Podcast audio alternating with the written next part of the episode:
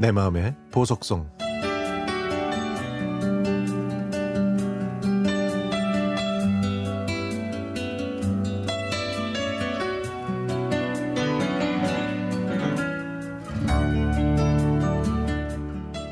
엄마가 어렸을 때 외할머니가 돌아가셨습니다. 그래서 엄마는 어머니의 정을 모르고 자라셨죠. 엄마는 얼마나 어머니를 보고 싶으셨을까요? 그 마음을 100% 이해할 수는 없지만 엄마가 저를 왜 그토록 아끼셨는지 조금은 알 것 같습니다. 엄마는 늘 저에게 이렇게 말씀하셨죠. 아들은 엄마 정을 많이 받고 자라야 돼. 그래야 커서 남을 사랑할 줄도 아는 법이지. 엄마의 사랑을 못 받은 사람은 남을 사랑할 줄 모르는 거야. 외할머니께서 돌아가신 후에는 외할아버지가 운영하셨던 공장 두 개가 남의 손에 넘어가는 바람에 외할아버지와 엄마는 오갈 데가 없는 신세가 됐습니다. 그래서 엄마는 외할아버지 손을 잡고 읍내를 하루 종일 걸으셨다고 하네요.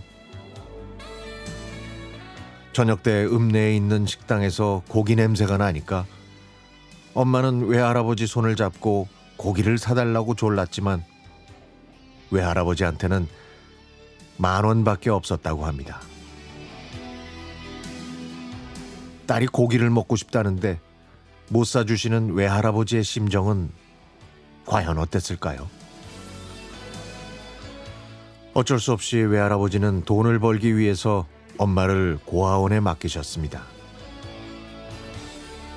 엄마 손을 꼭 잡은 원장 수녀님의 손을 뿌리친 엄마는 외할아버지 바지춤을 잡고 자기를 버리지 말라고 우셨다고 합니다. 다시는 고기 사달라고 조르지 않겠다고 하면서요. 하지만 3년이 지나도 외할아버지는 고아원에 한 번도 오지 않으셨고 편지만 띄엄띄엄 보내셨다고 합니다. 그 사이에 고아원 아이들은 하나 둘 입양을 가서 엄마 혼자 고아원에 남겨졌습니다. 5년이 흘러 외할아버지가 오셨는데 그 세월 동안 엄마는 얼마나 힘들고 외로우셨을까요? 이런 아픔을 갖고 있으면서도 저한테만은 힘든 일, 굳은 일 안 시킨 엄마는 늘 밤늦게까지 일을 하셨습니다. 이제는 제가 엄마를 보살펴 드려야 합니다. 엄마가 이제 여든이시거든요. 머리카락도 많이 빠지시고 거동도 불편하십니다. 이게 다 못난 저 때문인 것 같습니다. 그래서 엄마를 생각하면 제 자신이 싫어집니다.